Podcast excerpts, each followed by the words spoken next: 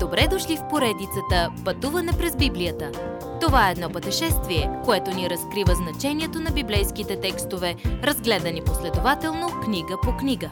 Тълкуването на свещеното писание е от доктор Върнан Маги. Адаптация и прочит, пастор Благовест Николов. Чудеса, чудеса, чудеса. В Матей от 8 до 10 глави ние ставаме свидетели на силата на Исус над природата, над болест и над демоничните сили.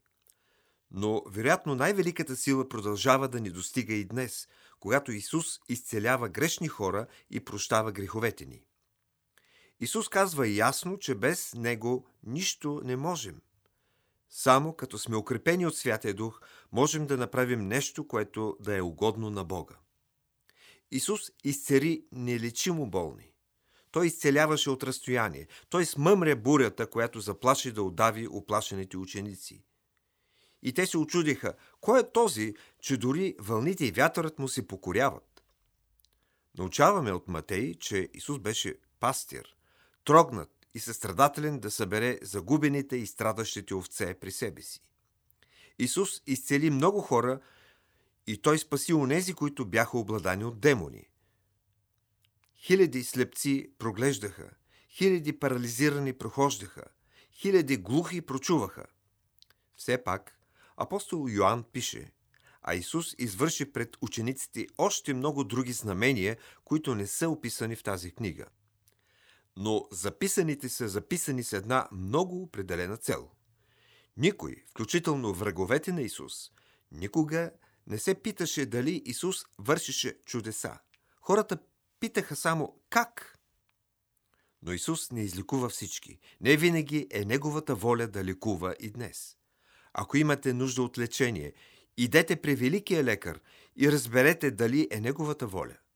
Предайте му случая и като прокажение кажете Господи, ако искаш, можеш да ме очистиш.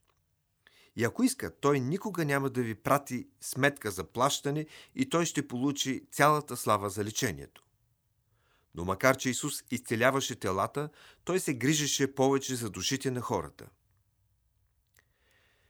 Предизвикателството на тези, които не вярваха, че той може да направи всяко от тези двете за този паралитик, беше голямо. Но този, който може да направи човека да ходи, е този, който може да прощава грехове. Само Господ Исус може чудно да излекува и славно да ни прости. Нека не пречим на това, което само Исус може да стори. Състраданието му към хората го движеше в градове и села и получаваше в синагогите им и проповядваше благовестието на царството. Изцеляваше всяка болест и всякаква немощ. 9 глава 35 стих. Той каза на учениците си да излязат и да призовават хората към покаяние, като казват Небесното царство наближи. Исус е цар по пътя си към кръста. Следващият път Исус те кани да дойдеш с Него. Уважаеми слушатели, вие чухте една от програмите в поредицата Пътуване през Библията. Ако ви е допаднало изучаването, заповядайте на www.ttb.bible, където има много и различни програми на български язик – ако свалите нашето мобилно приложение от ttb.bible, ще получите достъп до систематично изучаване на всяка книга от Библията.